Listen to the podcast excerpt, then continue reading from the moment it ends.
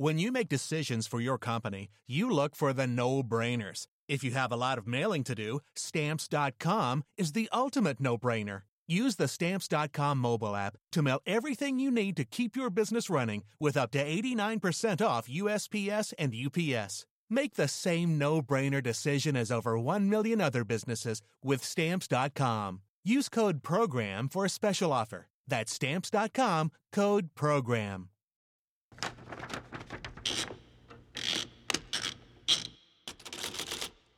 April 17th, 1991. To the L. Harry Lee Literary Agency. Common criminals seem to have one characteristic they all shared the need to distance themselves from their crimes as quickly as possible. All criminals, that is, except the arsonist.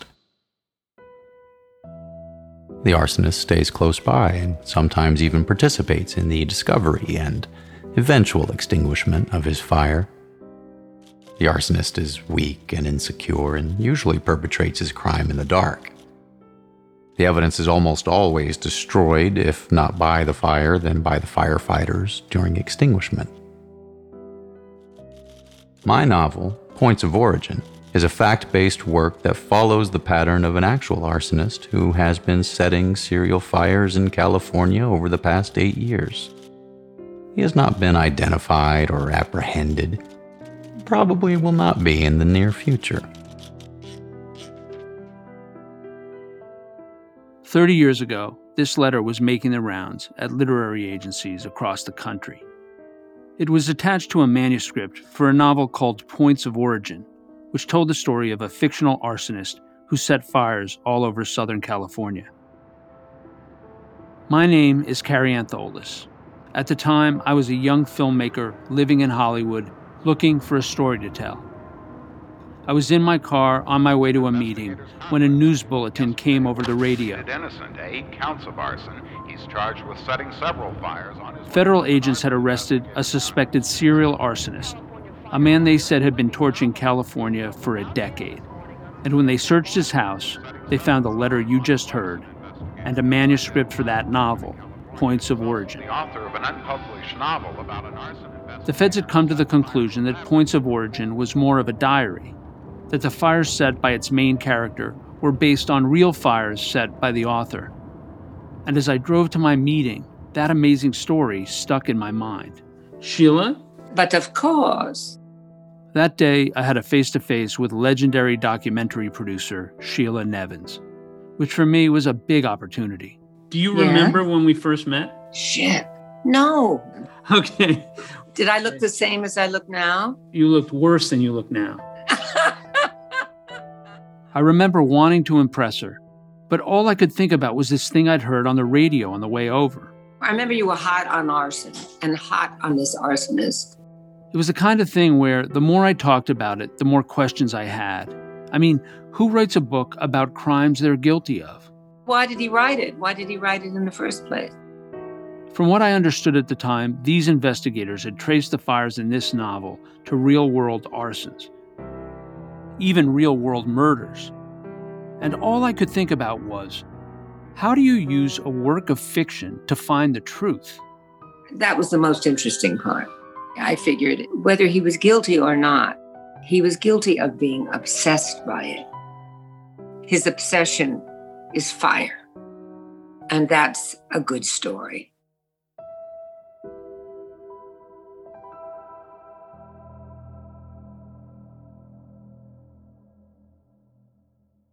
Sheila told me to go check it out, and that started me on a long journey. 30 years later, I'm picking up that weird, fiery novel to see what investigators saw when they arrested the man who wrote it, to find out where the truth meets the fiction. Sheila, do you remember what you told me? You're a good guy, Karen. Now go start a few fires. A devastating rash of fires fueled by erratic winds, a withering heat wave, not to mention arsonists. A brush fire burned 67 homes. 29 other fires left an $18 million trail of ashes.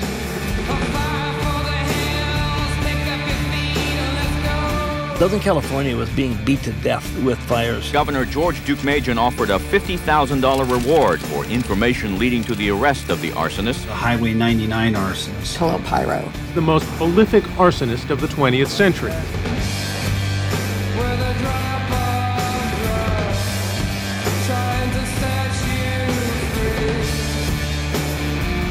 The serial arsonist used the fires as the basis for a novel. I'm going to confess in a book what I've been doing for the past seven years under the very noses of these investigators. More than anyone, we're going to get this guy. This guy's not going to stop, you know. Firebugs don't stop. I'm Kary Antholis, and this is Firebug, Chapter 1 Point of Origin.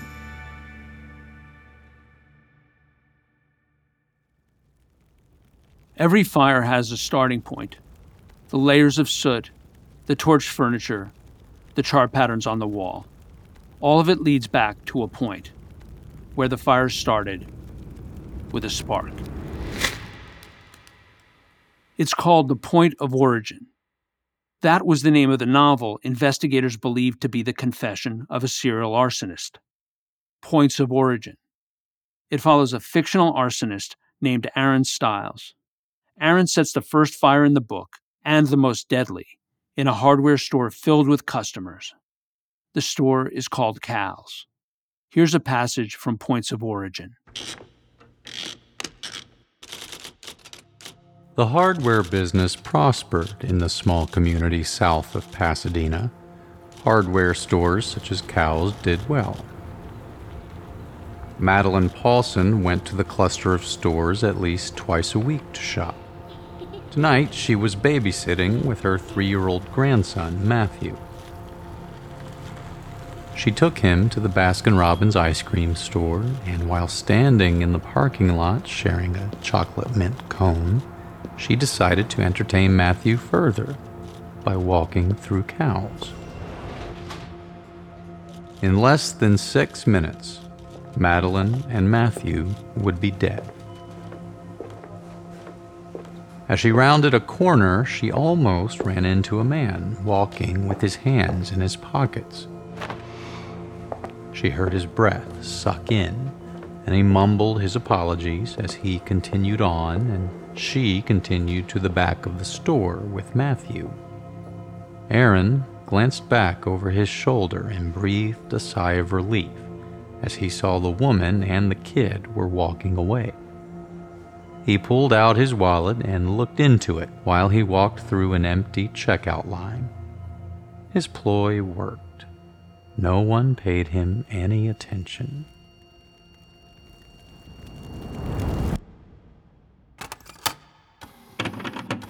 In the city of Hacienda Heights, California, interviewing Mr. Ruben Ayala. And Mr. Ayala, are you aware I'm taking this report by the use of a recording device, sir? Uh, yes, I am. This is an investigator's interview with Ruben Ayala, a manager at a South Pasadena hardware store called Ole's Home Center. This interview uh, regards an incident which took place during the month of October of 1984. What happened at Ole's is eerily similar to what happens in the novel Points of Origin at the fictional hardware store called Cal's. Tell me the time and the place of this uh, incident, please. October 10th. It was on a Wednesday, roughly around 8 and 8:15. It was getting time for us to start closing, putting our money away, things like that. Uh, was the store very busy that night? No, it's a good thing it wasn't. The World Series was on, I think. I just walked up to customer service and the fire alarm went off. I kind of tried to feel or sense or smell smoke, and I didn't. So I thought somebody was playing with the alarm. And then I heard some screaming, so I turned around and I saw some fire. It's like somebody had a flamethrower and they were shooting it from the other side of the building into this side of the building. I grabbed a fire extinguisher and I ran towards the fire. But before I could get about maybe five feet from the customer service desk, two fire doors came down. A pair of heavy metal doors sealed off the entire west side of the store. I knew some people were in there. As soon as the doors came down, I ran outside to try to get inside the building. Ayala ran out to the parking lot where he saw another employee. He was on his knees, and I realized he had been burned. Behind the employee was an open emergency door, wreathed in flames. The fire was raging there. I had the fire extinguisher with me at the time, and I tried putting the fire out to get in. There's no way I couldn't even step three feet in front of the door.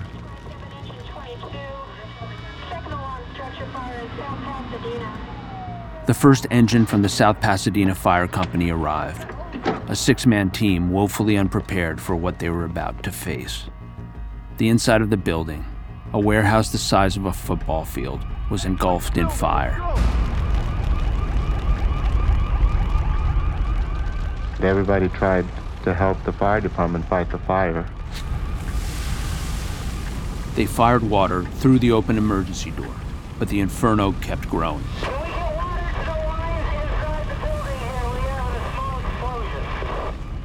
As the firemen worked, Ayala searched the crowd for his co-workers. I looked at everybody and I knew who was there and who wasn't there. Employees, two of them weren't there. And I told the fire department I still had people in there and we had to get inside to get the people out, but nobody paid attention. The fire had gotten so big so quickly, it tore through the roof of the building, venting into the night sky. And more and more engine companies were arriving from all over the county. In the parking lot, customers were calling out for their loved ones, and an older man was looking for his wife and his two year old grandson, Matthew. They were in the store with him shopping. He went to his car and they weren't there. He said that they should have been there and they weren't. At that point, I figured there was at least four people in there in the building.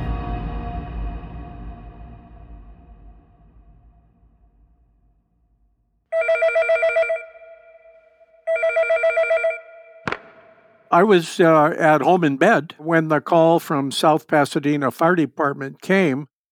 This is Jim Allen, an arson investigator for the state fire marshal. He was called in to help investigate the fire at Ole's Home Center.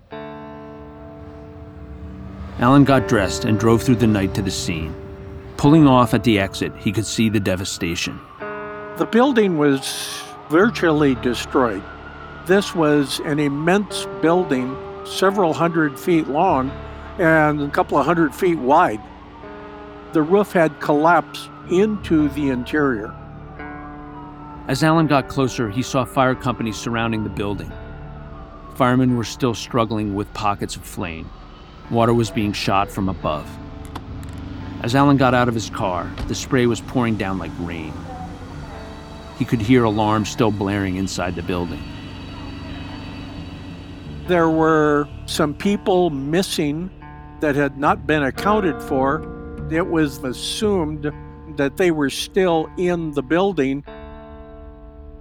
If you let death rule your investigation, your opinions at the end become clouded because you have to avenge their deaths. You can't let that happen.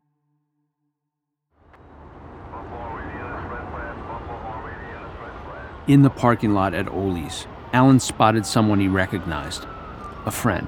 My name is John Orr.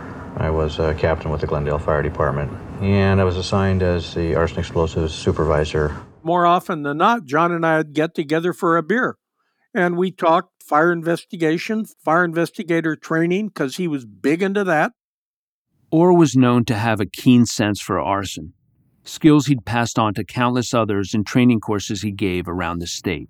John was very well known as an investigator. He's one of the most famous fire investigators in our world.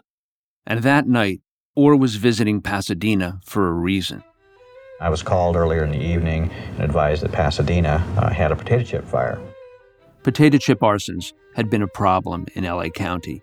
We were having a series of fires in uh, supermarkets primarily, in potato chip racks inside the stores, and uh, potato chips burn readily. Orr had a hunch that all these fires were being started by a serial arsonist. We called the guy the Frito Bandito. We had been hit several times, and I'd advise my dispatchers to contact me on the air if any of the other cities suffers one of those fires. And that night they called. An Albertsons supermarket in Pasadena had been hit. And it was a potato chip rack, about 10 feet worth of potato chips, and it smoked the whole store up. It was typical of the series. And as I was coming back to my city, I heard a fire being dispatched. It was the Ole's fire. John raced to the scene. I got down to the Ole's building, and it was not a lot of fire showing at this time. A lot of smoke was coming out of it. And the fire department was there, and for quite a while they, they were out front trying to decide what to do and how to attack this fire. And then something really unusual happened. I was advised that there was another fire in a potato chip rack a mile south at a Vaughn's Market. I mean, this was unheard of, even in the arson world. Three fires in the same area on the same night. And all of them happened during business hours.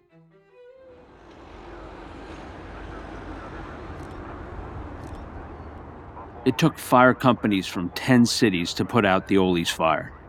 What was left was a dangerous tangle of twisted metal.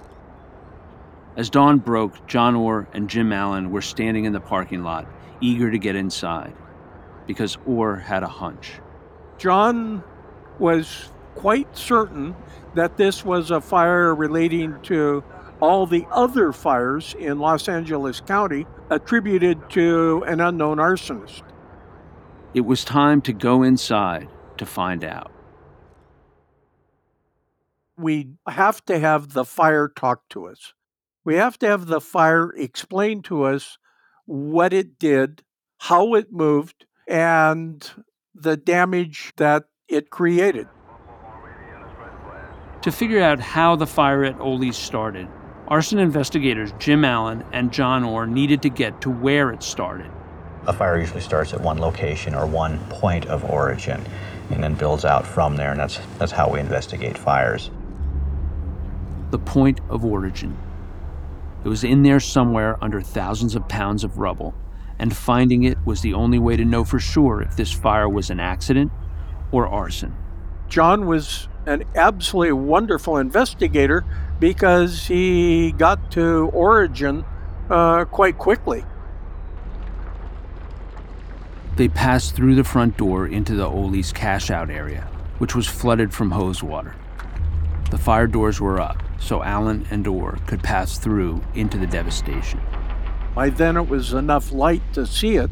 You could see that the roof had collapsed over the far left end of the building almost entirely. Much of the roof was sitting on top of the steel shelving. Orr and Allen moved debris, trying to trace the path the fire took. It was slow going, but the char patterns and damage were leading them towards the houseware section. John was familiar with the inside of the building because he had been there purchasing things and said that was an area where the polyfoam was located. If you make your own pillows, you can stuff them with this polyurethane foam stuff. The stuff burned like the potato chip fires did. And that may have been the origin of the fire at Ole's. Could the Frito Bandito have set this fire too? Had we had another three or four hours, we might have been able to get to where John claimed that it started.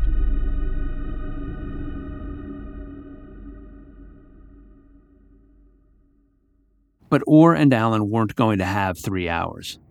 The Los Angeles Sheriff's Department had arrived, bringing its own fire investigation unit. And because there were still four people missing, a sheriff's lieutenant from the homicide division had taken over the scene. The lieutenant said, There's no sense uh, spending any more time in there. Our investigators have found the cause of the fire. The sheriff's department decided that the fire had started in the ceiling, probably because of an electrical problem. They ruled it accidental. And I said, That makes no sense at all. I became quite irate and I started to get into an argument with this sheriff's lieutenant a very tall, imposing guy. He's well over six feet. I was really angry that this was happening. I remember saying, I have as much right to the scene as you do.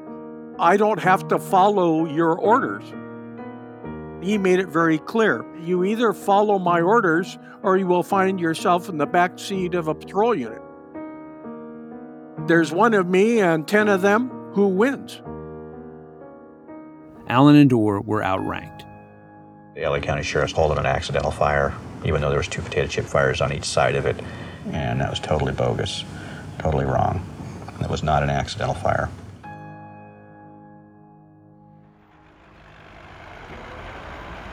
Over my objections, they brought in the bulldozers and they proceeded to tear up the building to the place you could not investigate it any longer. The families of the victims were at the scene, watching and waiting for the bodies to be found. Still missing were Jimmy Satina, a 17 year old Ole's employee, Carolyn Kraus, an Ole's employee and mother of two, and a grandmother, Ada Deal, along with her two year old grandson, Matthew. Marie Troidel, Matthew's other grandmother, was at the scene.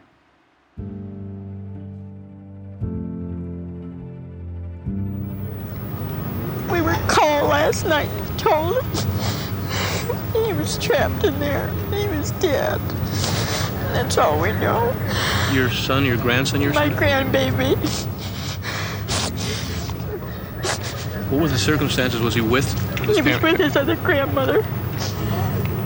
They were in the store shopping with her husband, his grandfather. And she decided to go back for one more thing. She took the baby with her. And Mr. Deal turned around to try and help them, and there was just a big puff of smoke and nothing. Not, no way he could help them. She was his grandmother too, and I'm sure she did everything she could for him. Was she lost in the fire also? Yes, was in there.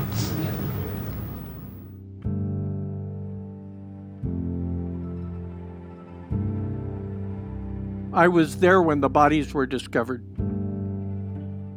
They were lying on the floor in close proximity to each other, and it was close to an exit.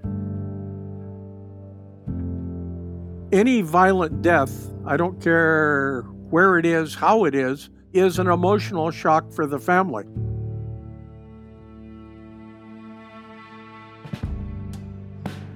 After the bodies were found, there was a meeting between me and the sheriff's office people, and I was told, You will come up with our cause. This is an accidental fire. These are accidental deaths. And I said, No. My official report will indicate the cause of the fire is undetermined because you would not allow us to investigate the fire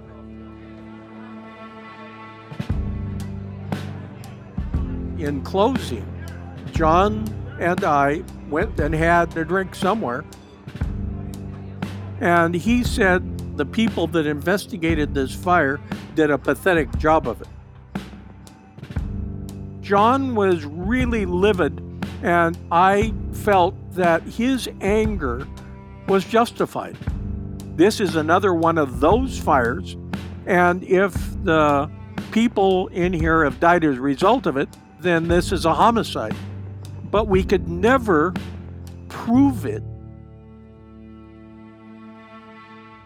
You say inwardly, did I investigate this fire correctly?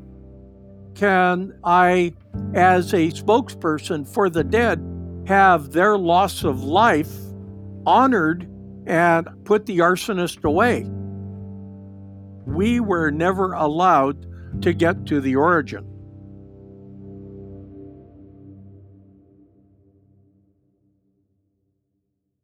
In the novel Points of Origin, the fictional arsonist Aaron Stiles burns down a hardware store. The fire kills five people, including a grandmother and her grandson, Matthew. And just like in the Ole's fire, Cal's was determined to be an accident. Here's another passage from Points of Origin. Aaron had already killed five people in one of his fires. He rationalized the deaths as he did everything. It wasn't his fault. The people, to him, just acted stupidly, and their deaths had nothing to do with the fact that he set the fire. They just reacted too slowly. It was too bad about the baby, but shit, it wasn't my fault.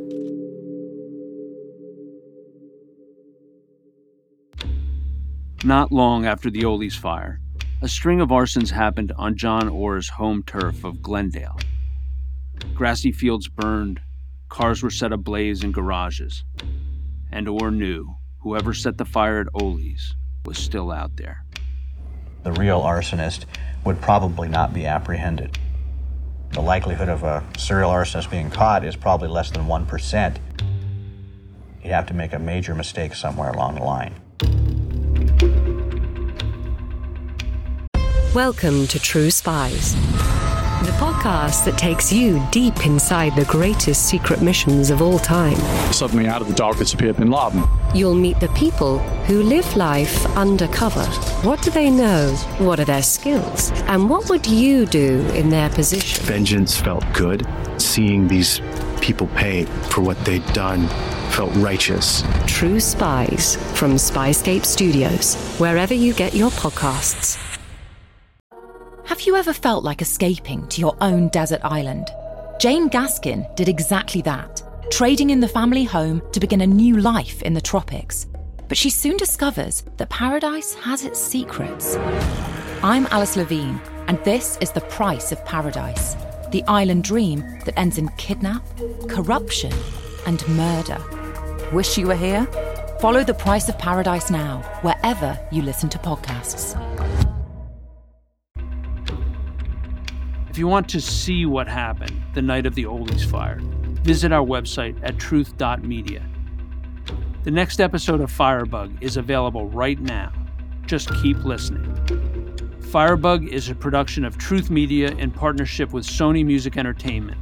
It was created in association with Crime Story Media.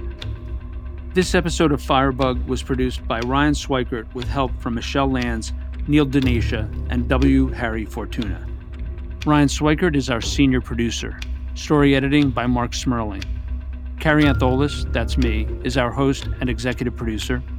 Kevin Shepard and Alessandro Santoro are associate producers. Our archive producer is Brennan Reese. Scott Curtis is our production manager. Fact checking by Austin Thompson. Michael Blumenfeld did the mix with help from Kenny Kusiak. Sound design by Michael Blumenfeld, Kenny Kusiak, and Ryan Swikert. Music by Kenny Kusiak, John Kusiak, and Marmoset. Voice acting by Levi Petrie. Our title track is Young Men Dead by Black Angels. Special thanks to Mark Baert and the California Conference of Arson Investigators for their support. Thanks also to Jim Allen, Marvin Casey, Scotty Baker, Mike Cabral, and Steve Patterson. If you'd like to continue the conversation online, find us on Twitter at, at FirebugPodcast. If you've enjoyed Firebug, don't forget to subscribe and leave us a review on iTunes. It really helps other people find the show. And thanks for listening.